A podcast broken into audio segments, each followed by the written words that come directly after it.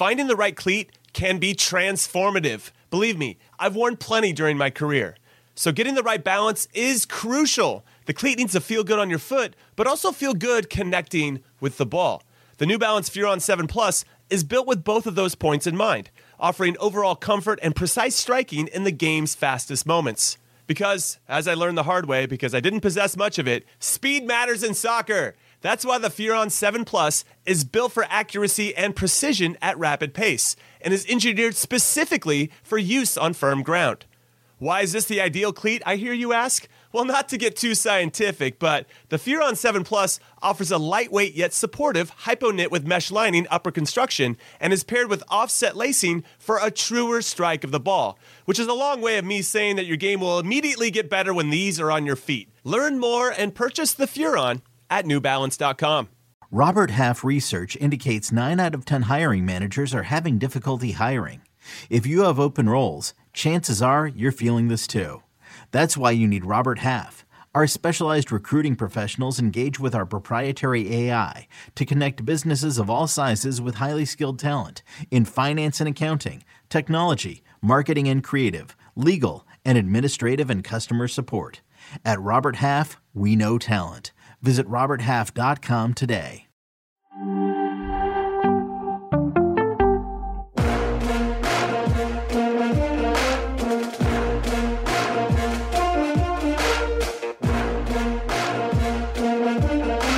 What is going on, everyone? Welcome to your new favorite podcast, as well as the new favorite podcast of Fabrizio Romano, who just so happens to be our special guest today. He's going to come on the show and join us and talk about all things U.S. men's national team and CONCACAF. I don't want to bury the lead any further, so we will welcome on now Fabrizio Romano, who is literally the king of the transfer window. Uh, he knows Oh, more than we do about our own time, where we're going to spend our next hours, where our national team players are going to be going next. Fabrizio, thank you for joining us. And how you doing, man? Thank you, guys. Happy New Year. I'm doing great. Thank you. It's a pleasure to be here. Congrats for everything you're doing for the American football. I always follow you and uh, happy to be here to answer your questions. So listen, I I mean, obviously we appreciate that, Jimmy. Before you say anything, I, I got to say the only way this show gets to continue, Fabrizio, is if these transfers happen, if they continue to grow, if we see our players continue to go up in the uh, footballing world. So that's why we have you on here today. We appreciate you taking the time. So let's start off right off the top. Um, what's the status for Weston McKennie? Will he leave in January? Is there some legitimacy to the rumors happening right now? It's a possibility. I would say it's a possibility. Uh, at the moment, I see many rumors about Borussia Dortmund, about English clubs, but what I can say is that as of now, Juventus have not received any official bid, so they're still waiting to see what happens in the next weeks. But Weston McKennie is one of the players that Juventus consider potentially for sale in case they receive a good proposal. When I mention good proposal, it's around probably 15, 18 million euros, something like that. At the moment, again, it's still a bit quiet, but they consider that as a possibility for the first or second part of January. So we have to wait a bit, uh, maybe a few weeks to understand what's next. But it's a possibility for McKennie to leave. I would say more to Premier League than to Bundesliga. Now, Fabrizio, great to see you as always, and a shout out to everybody from the. Rose Parade here in Pasadena, California. So, about Weston McKennie, Antonio Conte has come out and said that he is a big fan of him, a big admirer. But when I look at what Spurs have, what Tottenham have, they've got Bentancur, they've got Højbjerg. Where does he fit into that team? And do you think Tottenham would be a good destination for him? Honestly, I think it's not Tottenham the best destination for Weston McKennie in this moment. I agree with you. They have Bentancur and they trust him. Højbjerg is an important player. Skipp is a player appreciated by, by Antonio Conte. And also, I think Tottenham will focus on new right winger, probably on new centre back in January more than on centre midfielder. So this is why I'm not sure it's going to be Tottenham. I think there are also other clubs in Premier League exploring this possibility. They know Juventus situation, so probably they will wait a bit uh, before submitting an official bid. Uh, they know that for Juventus it's not the best moment and this is why timing could be important. But my feeling is still the same: is that Premier League could be the next destination for McKennie. Well said. And now, thinking just about the national team players right now, we're just wrapping up. If you're watching this live, uh, a match between uh, Reims and and Lille, where um, a, a player that I thought played really well for us in the national team, and Timothy Weah, um, is back to not starting again uh, in the team. Looking at the national team, we saw a lot of momentum coming out of the World Cup of, of speculation and transfer rumors. Now you cover the cover the game globally and transfers globally, but has there been a sustained interest in American players, or was that just sort of our own hype that we are creating, or or are we seeing more interest happening, especially in the January transfer window? No, there is a lot of interest, and this is absolutely growing. Uh, hundred percent. It's not just your feeling, but it's the reality. Also, because, as I always mention when I speak about American players with people in the industry, industry agents, directors, it's not just about the quality of the player, but in many cases they know they are really professional, ready to make an impact, and this is something really appreciated by European clubs. So this is why this is a this is an important an important point. And the player I wanted to mention is Yunus Musah I think he's one to watch in in this new year I'm not sure it's going to be January because it depends on many uh, on many factors. But I think Musah if he's not in January, in the summer he can make his move to a very important club because there are two, three Premier League clubs tracking him, uh, including Chelsea, Arsenal, and many others. But also in Italy, Inter appreciate the player. Inter will go for a physical midfielder in 2023, and so probably in the summer, not in January. But keep an eye on him because I think he could be the next one to make a big move from from Valencia. Uh, Jimmy, can you hear us? We, we were just talking a little bit about Timothy Weah, who's obviously come off the bench again today, came off in their first match uh, la- last weekend, um, what was linked. And, and, and obviously, Fabrizio was talking uh, about Yunus Musah being the one to keep an eye on potentially here in January, but more importantly, just in general. Yeah, I can't hear you. And uh, I just absorb anything Fabrizio says. I absorb it and I process it. And sometimes it takes me a few seconds to really understand my thoughts and feelings. Now, Fabrizio. I love Yunus Musah as well. I'd be really surprised if Valencia let him go in January. So I think if he's going to make a move, it's going to be in the summer. But you never know, right? Transfer window is always a little crazy. Somebody gets hurt. Maybe there's more of a need to sign a player yes. of his caliber, and his future is obviously incredibly bright. Can we pivot though to Christian Pulisic? Because I'm really curious. He's been playing a little bit deeper for Chelsea he obviously helped set up the goal yesterday in the disappointing 1-1 draw with Nottingham Forest when it looked like they were in cruise control, but then took their foot off the pedal. What's his situation? Because we're all very curious about Captain America, even though he doesn't like to be called that, and where he's going to be moving moving forward. Because I just don't know. And he mentioned actually came out and said that things change quickly. That was a recent quote from Christian Pulisic. What are you What are you hearing about him? So it's not an easy situation to, to explain because as of now, there is no direct negotiation between Chelsea and any club. In the summer, they received some approaches, especially from Newcastle. Newcastle were really keen on signing uh, Christian Pulisic, and then nothing happens because Chelsea after loaning out Romelu Lukaku to Inter, they immediately changed their mind and they didn't want to accept any loan deal for Pulisic, for Ziyech, and for all the important players. So only permanent deals or nothing. This is why in the summer nothing happened.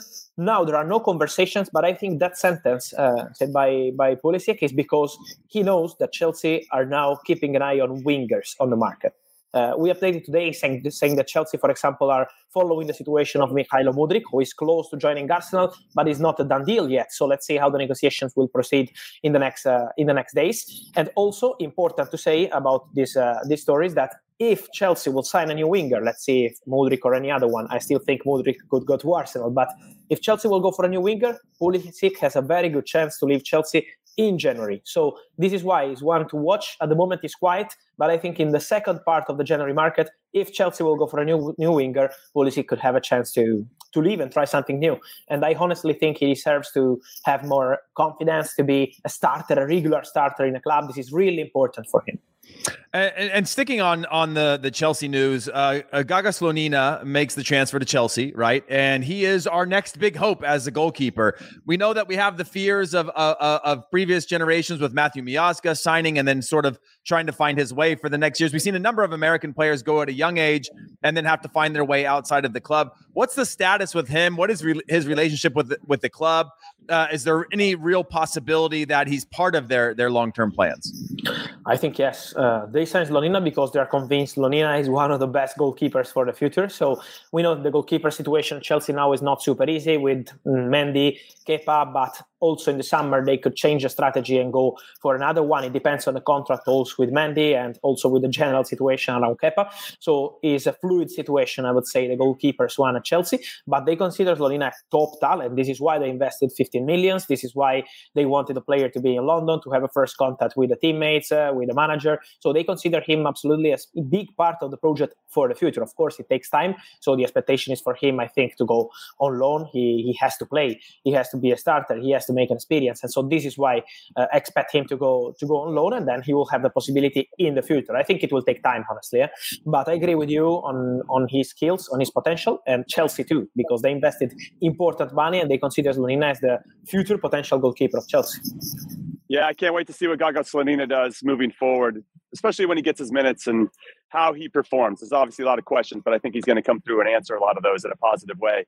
So let's talk about another young player. He's playing in Brazil right now for Internacional, Johnny Cardoso. He's being linked to Roma and Monaco, Fab. He didn't make the World Cup team for us, but I think his future is incredibly bright. Internacional got second in the last uh, Brasileiro season, and he started a majority of those games. What are you hearing about his links to, to Roma and Monaco, and how real are those?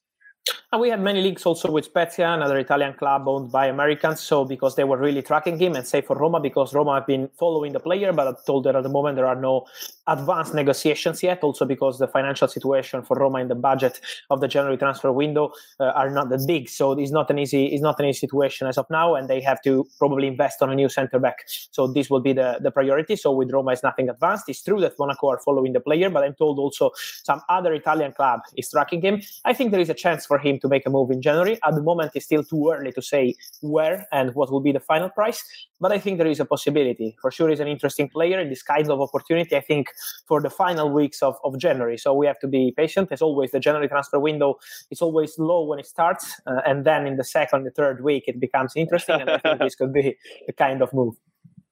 Let's let's uh, talk a little bit about uh, the Cristiano Ronaldo to Sporting KC uh, rumors. I don't know how legitimate they are or or how close they were to actually happening. I find it bizarre. Uh, no disrespect to Jimmy because Jimmy played there and Jimmy's a legend there. And Come I would on, hate to, Heath. I would I would hate to see his his Jimmy's legendary posters covered by Ronaldo's. But how real was this? Was this a legitimate? Uh, potential was it was it just uh, media driven i mean what was the legitimacy around this and sort of what's the backstory if you know it No, no, no. This is true. Uh, I'm told that this is true. They approached Cristiano Ronaldo. This is the truth. Of course, the financial proposal from Al Nassr was absolutely the best, and so it was impossible to match a proposal for 200 million euros per season, commercial deals included. But it's a mad proposal. It's the biggest proposal ever. But it's true that they tried. They had two conversations with Cristiano Ronaldo. The first one was before the first interview of Piers Morgan with Cristiano Ronaldo when he broke up with Manchester United and the relationship with with Ten Hag was absolutely over. And the second meeting was right after the interview with Piers Morgan. So they had two meetings. They offered him kind of project, of course, also with some commercial deals included, as Al Nassr did. And they were around few clubs approached Cristiano Ronaldo because in Europe the situation was really quiet. No one wanted uh, really to spend big money on, on Cristiano now. And uh, Al Nassr and Al Hilal approached Cristiano, but Al Hilal were not able to do any deal in January. And so this is why it was complicated for them to wait and wait a bit. And so it was a possibility, but was never close, honestly, because Cristiano knew that the proposal from Al was absolutely the best and was impossible to, to beat them. So it was a possibility, but nothing that advanced. Okay, so Fab, we can't talk about Cristiano Ronaldo without bringing up Lionel Messi. I mean, that's just kind of how it works, right? If you bring up one, you got to bring up the other. How real was his link to Inter Miami, Leo Messi? And do you think you're going to see him in MLS in the future?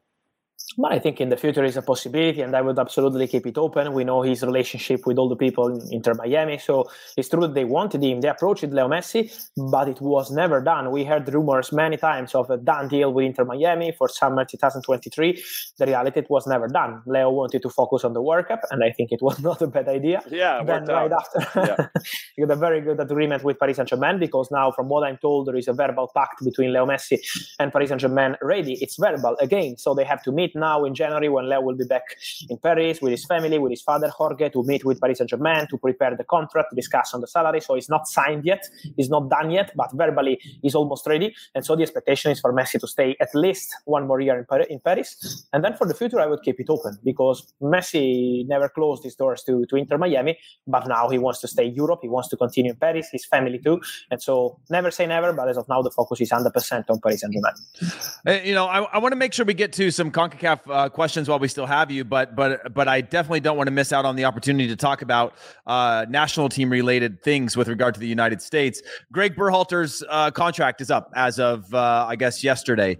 Um, has there been any legitimate rumors or or legitimate uh, sort of momentum around the potential of a, a big name manager coming out of Europe to, to, to potentially coach the U.S. men's national team? At the moment, no. Honestly, at the moment, no. It's just about some conversations with agents just to bring some ideas, but at the moment, nothing concrete or nothing that advanced. This is why I think there is still room to, to discuss and to plan for the future together with Berhalter. Then, at the same point, at the moment, it's still an open situation. So I think it's one we have to watch and, and see how it will devo- uh, develop in the next weeks. But at the moment, it's still it's still open because mm, about top coaches open to coaching, but gen- national teams in general. Because I think it's the same for Brazil, for example. Brazil have no coach, but they want to wait. They know that this situation will change probably in a few weeks with many managers making their move and making the decisions. And so I think on this one we have to wait a bit, but it's still absolutely open. Okay, so keeping it in the let's say U.S. soccer uh, umbrella under that, Thiago Almada, that's a player who was the first current MLS player to ever win a World Cup. 21 year old plays for Atlanta United. We also have, uh, is there any, I guess my follow up to that would be when you answer that question, are there any other stars that you're hearing about that might make the move to MLS ahead of this new 2023 season? Ah, good question. I think at the moment it's still it's still too early to say, but I think there are many players out of contract in the summer who could be really interesting for for potential MLS clubs. So uh, I think of Sergio Ramos, for example, or many others. So all these players have to decide their future. I think in March, in April. At the moment, it's too early to say. And then for Thiago Almada, uh, I would keep an eye on him. Absolutely, he's a great talent. European clubs are following him since long time because, for example, Villarreal wanted him a few years ago. Inter have sent their scouts multiple times to follow him, but now they play with different kind of systems, so I don't see him as a target for Inter. But it just shows how many clubs are following him closely. And so if it's not January, I think in the summer he will have the opportunity to move to Europe because Spanish club especially are following him, have very good relationship with his agent, and so I think this could be a possibility, 100%. And then in, in, terms of outgoing as well, beyond uh, Almada, is there any other players uh, whose names have come across your desk, or whether American or otherwise, that are potentially moving abroad from Major League Soccer, or has it been pretty quiet so far? No, the moment is still quiet, but you know better than me that um, in MLS the market is always fluid, and so I think in the second part of January, now for all the important clubs in, in Europe, it's time to uh, get their big targets as soon as possible. This is like this in, in England, for example. I live in Italy, and in Italian football is really slow. Here, everything is really, really slow, and so, for example, also in Spain, they did almost nothing. Spanish clubs, Italian clubs. In England, they're trying to get the big targets, and then in the second part of the markets, they will go for opportunities, and this is where I see this kind of, of market for for MLS. And then I think it will be a really important year, not just in the January transfer window, but also in the summer transfer window. For example, for another player like Ricardo Pepi, who is still an important player on the market. Uh, he's on loan to Groningen. He's doing pretty well, but I see him, and I'm told that he will leave Augsburg in the summer, 100%. So he will have a new opportunity, and it's interesting to see where he will go. But for sure, it's going to be an interesting year for uh, for American players, I'm sure. Yeah, and and uh, Jimmy, did you have any last questions before we let uh, Fabrizio go? Fabrizio, first and foremost, great to see you. Second, Tel Aviv, I said hello. And then third, tell us a little bit about Cameron Carter Vickers, obviously coming off a, a, a, draw against Rangers in the old firm. Do you think he can make a move? Because as much as we've thought about Cameron Carter Vickers, he's still relatively young. Even we've been talking about it for many, many years, but he's only 24. What do you think he's going to make a move, or do you see him making a move away from Celtic? I think not in January because Celtic will try to keep all the players. Also, already Juranovic, who did very well in the in the World Cup, I think he has a chance to leave. So I don't see them selling too many players in January. But in the summer, it could be a possibility for English clubs. Uh, he, his agents had some contacts with English clubs. At the moment, it's still a quiet situation because again, I don't see Celtic letting go in January. But it's one to watch maybe in the summer. So let's see. But at the moment, Celtic are very happy. So I am sick. It's not going to be an easy one. Well, thank you so much, Fabrizio, for joining us. Obviously, we appreciate your insight early in the transfer window, but you've got so much intel to share with us. So we appreciate you taking time out of your day. We wish you, you, all the best. Hopefully, you get a few hours of sleep over the next month, and uh, we'll make sure we check back in with you. But we appreciate you taking the time out of your day. Thank you. Thank you, guys. My pleasure. Uh, I will enjoy the show as always. And thanks a lot again. Happy New Year. See you soon. Happy New Year. So, Jimmy, uh, before we go to our first and only Hi. break of the show, just want to uh, one say good to see you uh, because you know I didn't get Yeah, really it's great to see you as well. You know, uh, w- would like to have had a little bit more of a formal introduction, not introduction, but reintroduction to us in the new year. Well, uh, but but. Fabrizio, time But changes. He's very busy. It's a big Yeah, you got to get sort of just get got to get straight into it. No appetizers here. No no no no, chasers. no So, appetizers. um, Straight to the entree. yeah. So f- first off, I mean, uh, happy New Year, uh, as I already said about four times now. But but how are you? Uh, your people are probably still wondering what you're doing, standing outside right now, behind, right in front of Colorado Boulevard. You know, uh, I, I try. You know, I feel like i I'm a citizen of the world, Heath. You know, and I'm all over the place. And I'm currently in Pasadena, California. We have a family tradition where we sleep on the street here to see the Rose Parade. My mom's crazy. wait, She's you actually sleep on you sleep, you, so you've slept there. It doesn't it look like I slept here, Heath? I mean, my hair's all over the place. I'm wearing multiple. Yeah, you know what? I I enjoyed the night here, and it was fun. And my kids are here too, and we're passing on the tradition to the next generation. And, and great. it's great. And you Yeah, picked one of the coldest days. You picked one of the passing coldest days of of the winter so far. So that's great. It's great. Yes, it's great. anyway, it's great to see you. Happy New Year to you and everybody else. Uh, I'm curious to if, if and when Charlie pops on. I'm very curious to see which house he's going to be joining us in. I thought he heard going to get a couple new ones. I think that was his New Year's resolution for this upcoming year. So I'm I'm excited to get into it. I, I love the show. I love our community, and there's so much to talk about. So when we have a Fabrizio on, and we talk about players that are making significant moves or, or just being part of the conversation, Heath, I think that's all we wanted for such a long mm-hmm. time was just to have American players and MLS in particular be a part of the conversation. I think that's happening.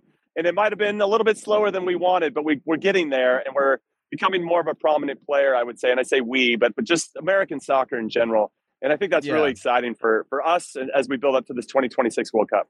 Yeah, when, when I was asking him about uh, Timo Weah, I mean, obviously the interesting thing is is that he's he's not starting right uh, in his two games coming back, and he had so much Right. momentum, was one of our best players in the World Cup. But that to me isn't the downside, right? The, the, the, I think that's an upside because we saw the talent that he has. We're hearing the rumors that he Yeah. has to move on, as opposed to a players our our national team players in the past would get buried at these clubs, right? Because transfer fees were exorbitant. Maybe they came in on that and then got stuck there because no one could pay to get them out, and all these other things that these players would get stuck for years, and we'd lose all of this potential development out of them. Whereas a Timo Weah, maybe he's not playing, maybe he's surplus to requirements, but he's had a good World Cup. He's been on the sort of the shop window to prove himself. And, and now we can actually see him go to the next club potentially and and continue to develop. And I think that's a really great distinction between previous generations and now is that the wrong step doesn't mean the end for a lot of these guys. It could just be, you know, the wrong environment. Now they move on to the next one to try to find that right environment, which I think is is again far different than than perhaps um, generations in the past. No, 100%. I think Ricardo Pepi and Christian Pulisic stand out for me are the two players that maybe found themselves in some situations where they're going to become a little bit sticky. Now, that said, with Fabrizio saying there at the very end that Ricardo Pepi could be making a move from Augsburg, which I think would be smart. But he went to Groningen. He proved himself that he can hang, he can be pivotal, he, they can count on him, and he can take on that responsibility and have success. I think is super important. Christian, it feels like he's in the shop window right now. Todd Boehly, the- Chelsea. I mean, they're linked to everybody, and it's insane. And that we we're seeing it on the outside, Yeah. but the players on the team are human as well, and they're seeing the same kind of stuff. I remember when we would get some news around trades or whatever around in MLS or even with the national team. Oh wow, they're going to bring this guy and bring that in, and you always thought about how it's going to impact you. And so I wonder what that's doing to the players. And, and it just feels like Christian might be in the shop window right now. I could see them potentially keeping him through the rest of the year, maybe not making Yeah. a move because I know there's some teams, Newcastle, Manchester United, that want him on loan, but Chelsea don't want to maybe give them to those particular clubs, maybe want him to switch leagues. I don't know. It's going to be pretty complicated, but he's the one that, that, that falls into that. They paid a lot of money for him. They're going to be looking for a lot of money in return. Whereas everybody else, I think, has the luxury of potentially moving outside of Yunus Musah, who I think his price tag is going to be pretty high, but I think clubs are willing to pay it at this point. Yeah, and and and uh, before we go to our break, uh, Christopher Walken has a question. I'll answer first, Jimmy, um, and and then you can jump in after. But is is the American premium real in the sense that our players may be able to latch onto bigger clubs than their talent warrants because of their marketability? I don't think that's true. I think that was an attempt. I think in terms of marketability, your consumption, your main consumption point for a club is going to be a season ticket, which you know most players and the, most of them from the U.S. aren't going to buy a season ticket to a Chelsea, Chelsea, for example. And part two is jerseys. And uh, uh, for example, Adidas or Nike, you're getting penny the clubs are getting pennies on the dollar on those jersey sales because the, the, the actual authentic jerseys are so expensive um, to customize them and whatever you're not making a ton of money it's not like someone's going to go spend 40 million on christian Pulisic and be like you know what we're going to make 70 million on him back there was that Nicolas Anelka thing when he went to when he went to turkey for whatever it was, 17 million. I'm just making up a number. And all of a sudden he had made it all back in jersey sales. Maybe the actual revenue from that, but the, the but the actual but the actual profit that comes out of that is relatively low. Though I do think there are other ways in which they they think there can be marketability of these players from TV rights to things like that to increasing the value of clubs. But that's at a, at a, at a higher level. Jimmy, I don't know what your thoughts are. I just think it's wishful thinking to think that there's some sort of like nepotism that's getting uh, our players to clubs because of like jersey sales or some sort of way to transact. Marketability, I think, is important, but th- this idea of it being some sort of like, you know, uh, transactable thing, I think, is a little extreme. Yeah, I think it's interesting. I think there's some nuance there. To your point, Heath, I do believe that there might be somewhat of an inflated price on Americans, similar to that English tax for English players playing in the Premier League, where Harry Maguire probably shouldn't have gone for 80 million or whatever. He should have gone for probably 40 or 50, all things considered. I do believe that there are brands that come in and maybe offset some of the costs. So Christian Pulisic's a Nike athlete. He goes to a Nike team with Chelsea, and, and that's a nice symbiotic relationship where both can grow.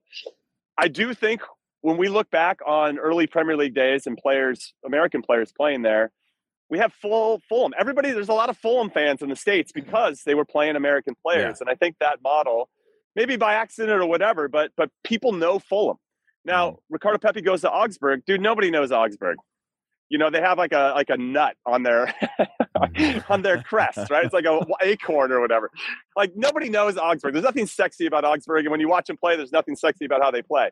Ricardo Pepi goes there. They definitely, I think, paid an inflated price for him because of that American tag, and and an American ownership, American ownership group.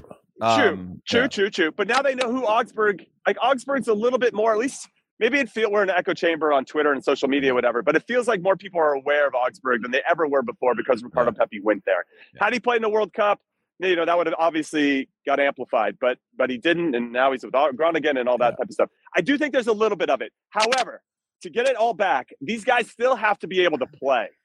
And, and I remember being uh, a pal with with a, a, somebody at AC Milan way back, and he's like, "How do we get into the American market?" And I said, you have to sign an American player. And not only have to sign them, you have to play him. You have to trust him.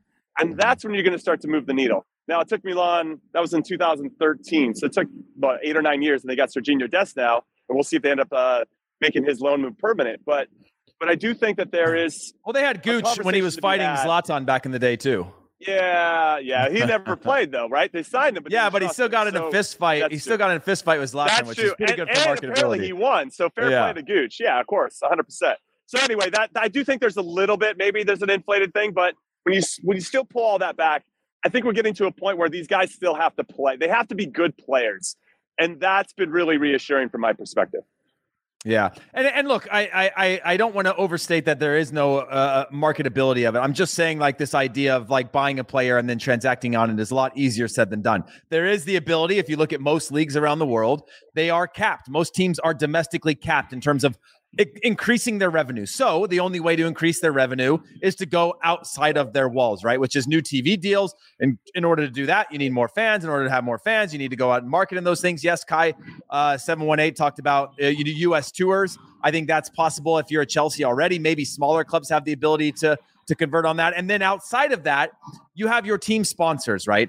And the moment you can tap into the U.S. to actually start going after big corporate sponsors in the US, because you have an American player, it's a shinier toy to go after them to be able to sponsor your club and be like our official porta potty sponsor, Jimmy, of the United States.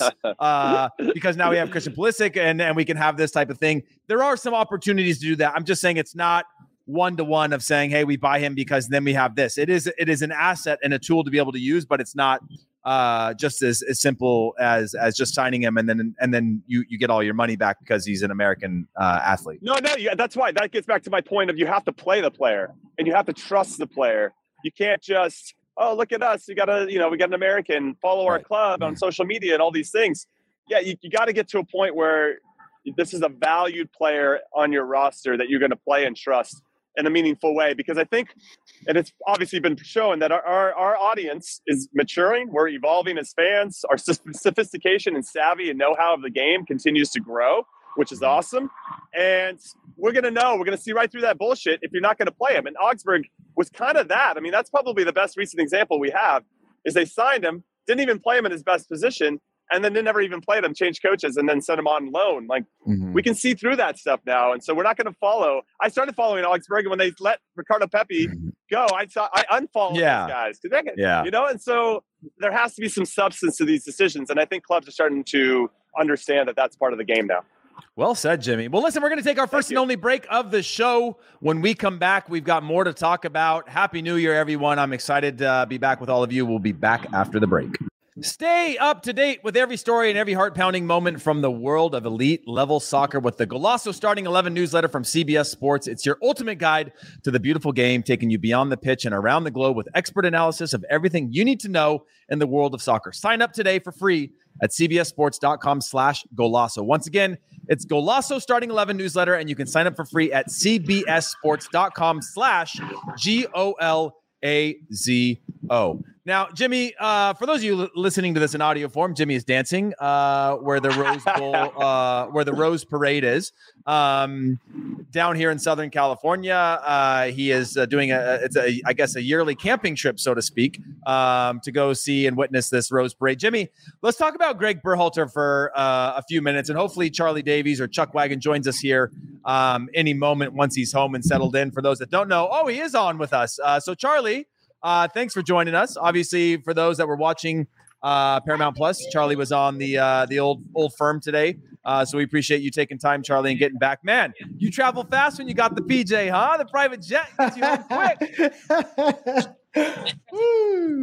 Happy New Year, Charlie. We Happy appreciate New you Year, you, uh, you joining us. We're just um, we just had Fabrizio Romano on the show, and now we're moving on to uh, Gregg Berhalter contract talks. Obviously, you know a lot of people within U.S. soccer circles. Uh, as Jimmy has Jimmy. people cutting across yeah. in front of him right now. Trash can Conrad set up. Uh, the, the, the, people just straight walking into his frame. For those of you that are listening, oh, somebody just took, took his, phone. took his phone, okay, and knocked it over. Oh man, this is wild. Anyways, um, Charlie, uh, it, you know, you know a lot of people just like Jimmy and I do. Is there any any update on uh, the Gregg Berhalter uh, contract situation? No update uh, uh, from from from what I've heard. Um, it, it, feels like both sides are waiting for for opportunities. So if if I'm re- looking into the situation, I I would feel like Gregg Berhalter's looking out there if there's a if there's an opportunity that maybe would tempt him to to jump into club management again. And then for the national team, you're, you're waiting to see what other options there are out there because I think if you're going with a a, a U.S. coach, then you're you're going to have to hope that you can can sign Gregg Berhalter again because I don't see another option uh, for an American out there other than Jesse Marsch, who's not going to leave Leeds United. So I think from that standpoint, you what, what Jimmy was saying uh, uh long long ago, which is you have to wait you cannot rush into a situation in, in hiring a national team coach. It's you're you're looking to lead this group to the next level over the next four years up to up into that World Cup. So you wait for the perfect um, coach to come into to to the picture. So it, it's some it's I know it's it's difficult for a lot of us because um, you, you, want so, uh, some answers, yeah. but I think patience is is the way to go here. And Jimmy, you know, for you looking at Gregg Berhalter and the way that he ran this national team, did you get that a little bit of that inkling that perhaps he preferred a club environment, the way in which he was trying to run it, maybe a lack of acceptance of the way the national team works, that he prefers that environment over what is a very unique uh, type of job that is the national team? Yeah, that's a great question. I do think he was trying to run the national team as a club, and I think that at times gave us some frustrating moments because you're trying to teach all these I don't say complex things that our players can't understand, but you're trying to cram a lot of stuff down their throat in a short period of time because you only have a certain amount of time with each group of players ahead of any window. And it was unfortunate ahead of the World Cup that we didn't have that that one month run up like normal. Mm-hmm. So that said, it seemed like when we got to the World Cup, he did start to streamline and the players did respond in a positive way. And the attitude for 99% of the group was very good and, and pointed in the right direction. And and uh, obviously the results uh, did what they were going to do. Now, maybe we should have been a little bit more complex and had some different plans for the Netherlands game. Different conversation. But I do think that he was trying to run the, the team as a club team because that's what he knows. And, and I think the national team job is completely different in terms of the rhythm and pace of it. And I'm sure he got, I don't say bored. I just think you get antsy, right? You just want to be around. You want to have more input. You want to have more influence. And instead, you're just sending texts to guys like, oh, man, you played well. Keep it up. You know, I mean, that's kind of what you're doing for the majority of your time. And then you got to get it really hyper focused when you do get around the group of players. And, and as you try to instill what the, what your ideas and, and methodology is. So I do think there probably is a draw. And as we mentioned before, this is the peak. I don't know if Gregg Berhalter takes it based on the recent history of our managers he's probably going to get fired in a year and a half. I think his stock would be a lot lower then than it is currently, where he did a pretty good job to get us out of the group. And and uh, there were some things in that round of 16 game that you can feel like, all right, there were some ideas, and maybe if Christian scores early, that game goes different. Those are the fine margins, but I don't know. It's it's uh, it's interesting. I think Gregg should really consider be looking to make a move, and I agree with Charlie that that both teams are looking at different opportunities, and and uh, I don't want to be in any rush. I'm just kind of curious about the January camp, so I don't know what you guys think. Yeah. With regard to uh, is is this January camp? I guess Gregg's still in charge. Do you want? Does he want to do that? I, it's really interesting what they're going to ha- do with that, especially if he hasn't signed anything prior to that camp starting.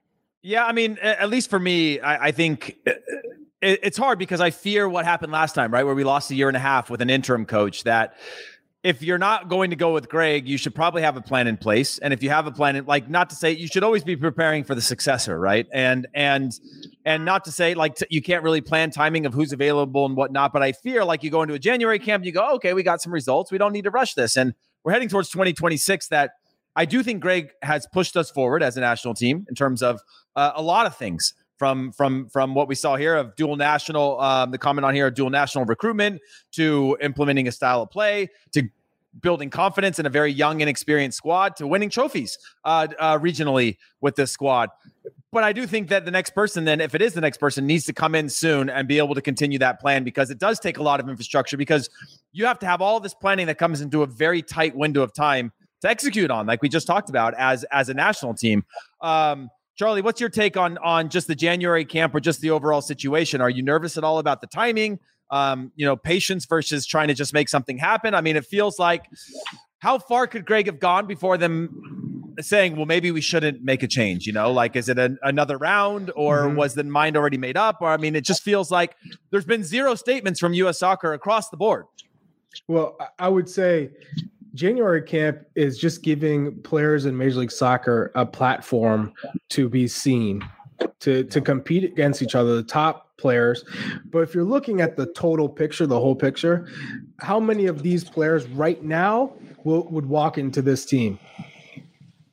Not not many but it, it is a great opportunity for the best Major League Soccer players, and especially the younger ones with a lot of yeah. But that's what I mean. That's what get, my response is: the younger ones, right? The yeah. next generation players that will be in this team um, get an opportunity now. But again, it, it's a it's a long process, so mm-hmm. there's no need to panic over a January camp. You know, I, I think whether they they end up having it, whether Gregg is is managing this group, whatever happens, I do think they'll figure it out and they'll have enough time to get uh, a group of players together to have a, a successful camp where you just want to see guys compete, get it, get into um, an opportunity to play a, a, a European club, usually in a friendly, and then you know from there, hopefully we'll have a better idea of, of who the manager is for the next next year. Jimmy, final thoughts. I know you got to bounce. The parade is going to end. Uh, someone's going to snatch your phone again. So, any any final thoughts for us, and then uh, Charlie and I will take it from here.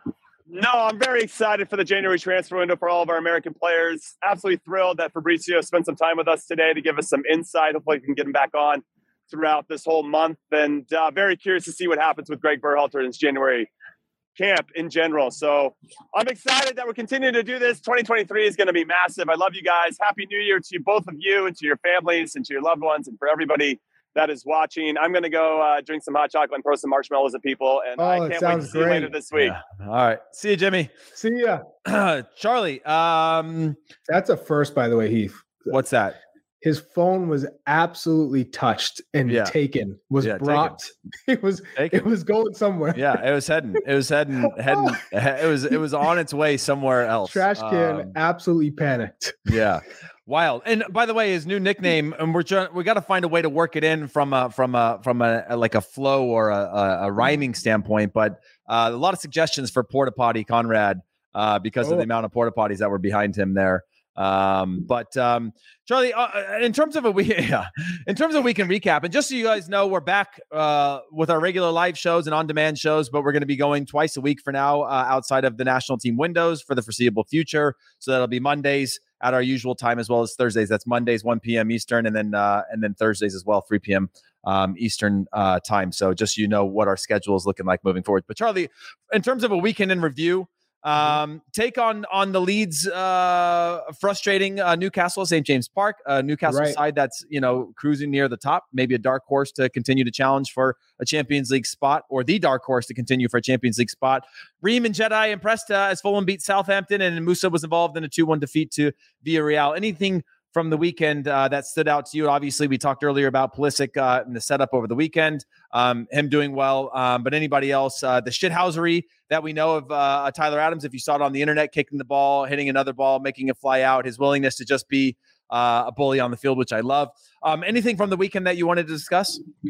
Well, one, I, I think Tyler Adams was just absolutely massive in that match against Newcastle. It, just his he's just getting better, and I love the fact that he's he stayed healthy. He's finally mastered um, the upkeep of, of playing top level Yeah. uh, every weekend. So that is that's fantastic. He's on a rocket ship, and I'm interested to see if Leeds United can hold on to him after this summer, just because it, it looks like he's he's got the attention uh, of the world right now, and you have a build up to a World Cup. It's an exciting time to be an American in Europe because I think everyone has earned that respect. So uh, I'm I'm excited to see what his trajectory looks like. And then I think we saw Brent Aaronson doesn't look like he's he's he's got to get this rust off of him. I think maybe not playing as much as he would have liked in the World Cup is is took a toll on him mentally, and I think you saw a little bit of that um, in that match. I, I see uh, our guy Christopher Walken uh, on the YouTube chat til- talking about Tillman. Um, he Malik Tillman didn't have a good match today uh, against Celtic. I know he's had some hi- highlight reel moves uh, in the past uh, month or so with Rangers, but today in a, in a big match, kind of let it slip by him. Just his touches weren't there. It It's almost like the moment got got to him because because that rivalry and just being a part of it. But um, Cameron Carter Vickers was on point. He was sharp. He he was the the best player in the, the park for for Celtic. So um, th- that's what stands out to me.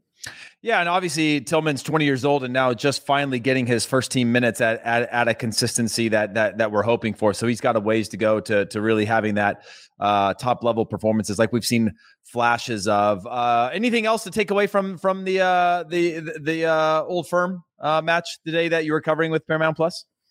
I mean, it- Rangers had a, a great opportunity to to close the the gap, and it would have been six points had they won. They're able to close it out, but just just too too careless uh, in front of goal, and and then ultimately just the mistakes that they made in the back. They allowed Celtic to to get into the box and and get touches, and, and the two substitutes changed the game for them. So Celtic were able to come away with a point. And if you told them before the match if you were if they'd be happy with the point and and absolutely they would because now Yeah.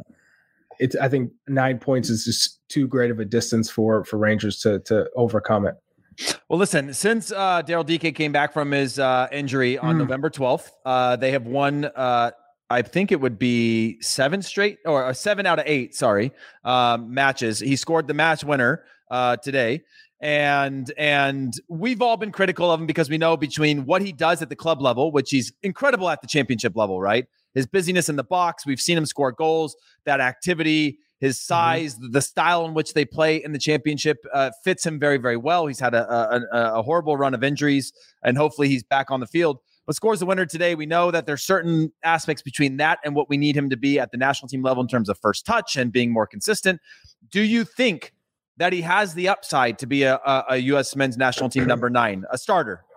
He has the potential for for sure. I, yeah. I, I've I've always I, have watched him since college uh, when he was mm-hmm. playing with the University of Virginia, and it's always it's never been about his pace or his power, or I, would say there are question marks in college watching him saying, mm, can he finish properly? Does he know how to finish and make the most of his his opportunities? Because he he put himself in good positions, which is half the battle as a striker, and then his hold up play but his first touch let him down in his mm. finishing. He went to Orlando City, and I think it took him a while to get into a rhythm, understanding the the I guess the demands of playing professionally. Like anyone, I, I went through it myself, and then he came out on top of it, and and then he was hitting hitting form uh, with Orlando City after about eight months or so, and then he was he was on this rocket ship.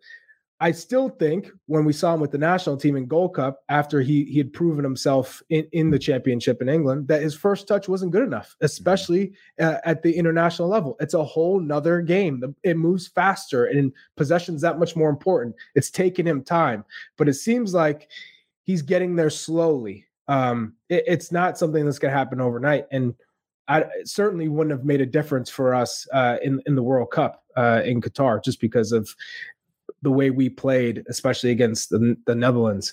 So uh, I, I'm I'm hopeful. I'm optimistic of a player like Daryl Dike because he has a, a, many things that you can't teach. And so um, as long as he just continues to develop, this this is a player that can definitely be um, in in contention for that number nine spot.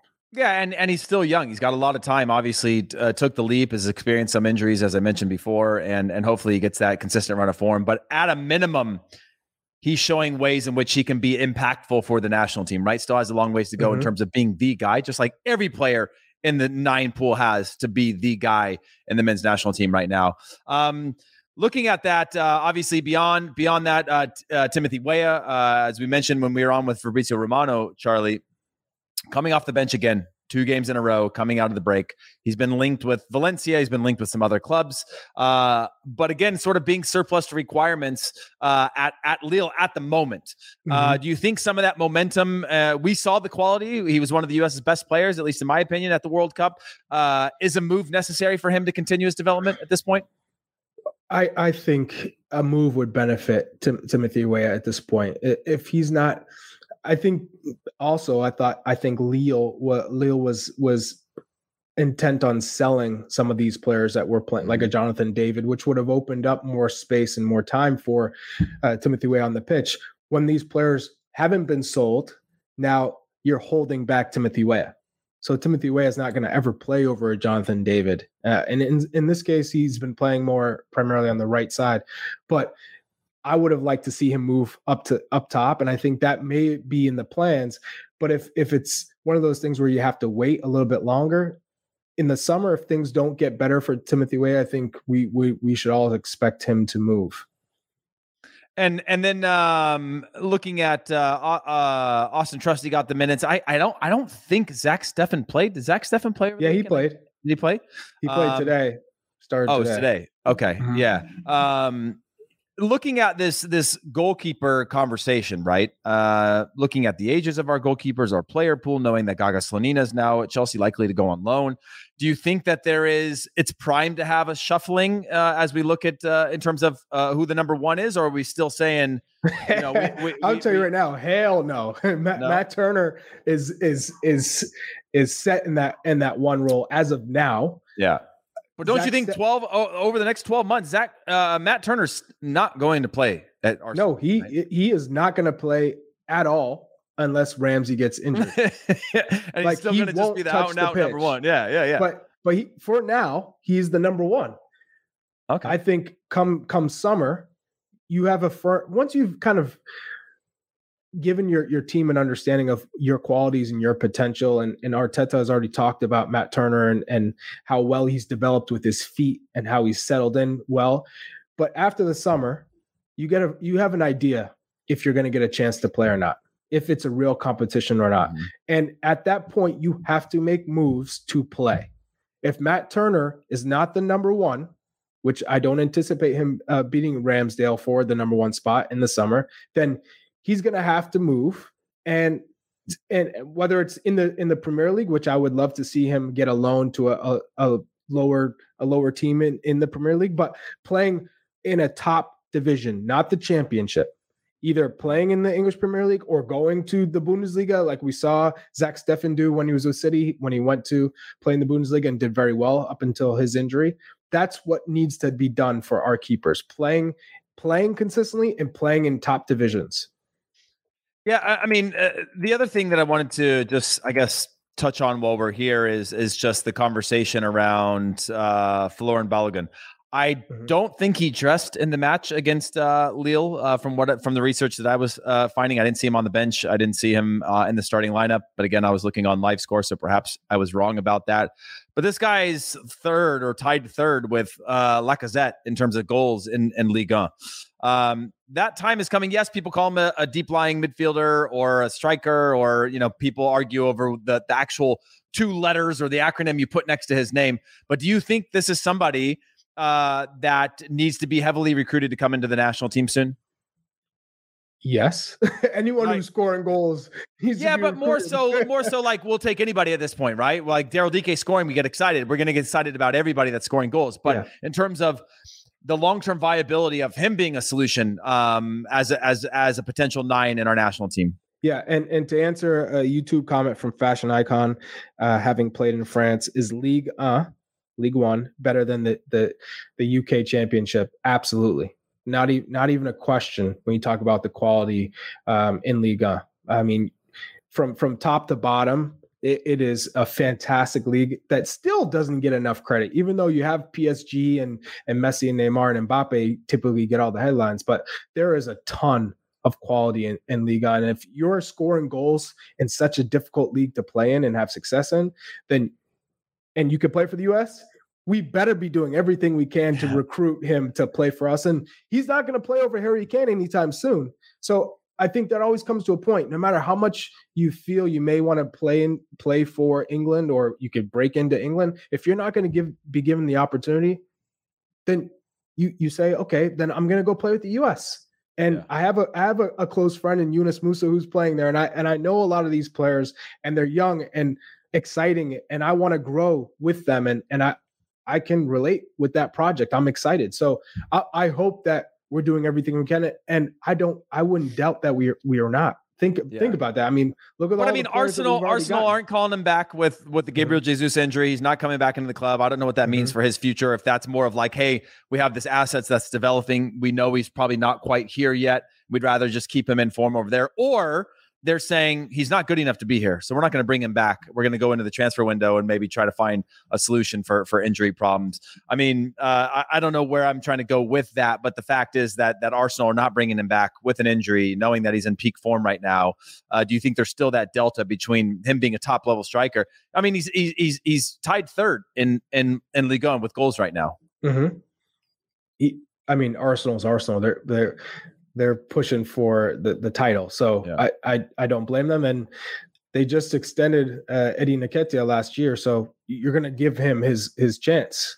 Yeah. So that that's I think the reason why you don't recall him, and you don't want to move a player out of a situation where he's th- he's flourishing in. So you allow him to finish out the season, and then you see where where he stands, and if if it makes sense to bring him into the group. So I I, I don't think that really has anything to do. Um, with with his qual his overall quality or his potential. I think it's just a you you're you're in a good situation. Stay there, finish it out, and we don't necessarily need to pluck you out to to bring you here just to potentially play you. Yeah. Well, listen, Charlie, we're getting down to the end of the show, and I know that mm-hmm. you've uh, been a very busy man sometimes. You know, so we only get uh, we get we get you uh, as a as a super sub sometimes to come on and uh, close close out, or maybe you you're a starter, a half half half show kind of like you know subbed out at halftime kind of guy over over the last month. But we're we're good to have you back.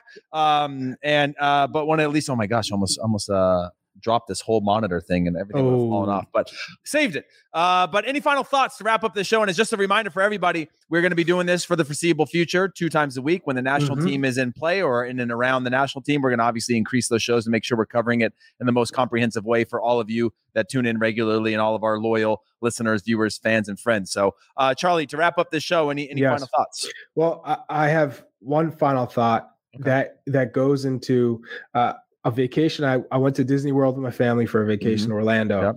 The, Okay. you know, the World Cup's going on. I'm I'm trying to, you know, detach myself from work and enjoy, but the World Cup. So I'm trying to focus.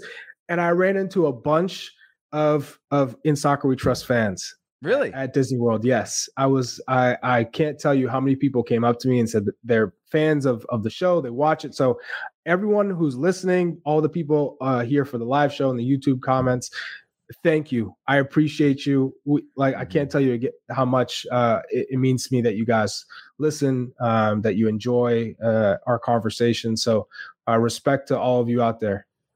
Yeah, that's well said. And that is it uh, from us. Obviously, we'll be back again Thursday, 3 p.m. Eastern Time. We appreciate all of you tuning in. And make sure you go and buy some merch because not only telling us that you uh, are enjoying in Soccer We Trust, but that having that on your shirt or on your hoodie or wherever uh, for other people to see helps us grow. And if you haven't already, make sure that you are commenting on these shows. Uh, leave a rating and review if you're listening to this in audio form. Uh, and make sure that you're liking and subscribing to this because it helps us get found, helps the algorithm, helps us to continue to grow to make this thing great as we head towards 2026 when Charlie said the U.S. men's national team is going to win the World Cup. So, of course, on behalf of myself, Let's go. uh, Jimmy uh, Trash Can, Cream Cheese, Porta Potty, Conrad, uh, Charlie Oh, Chuckwagon. Davies, our uh, production team, Des and Alex. We appreciate all of you. Happy New Year, and we will see you guys on Thursday. Peace.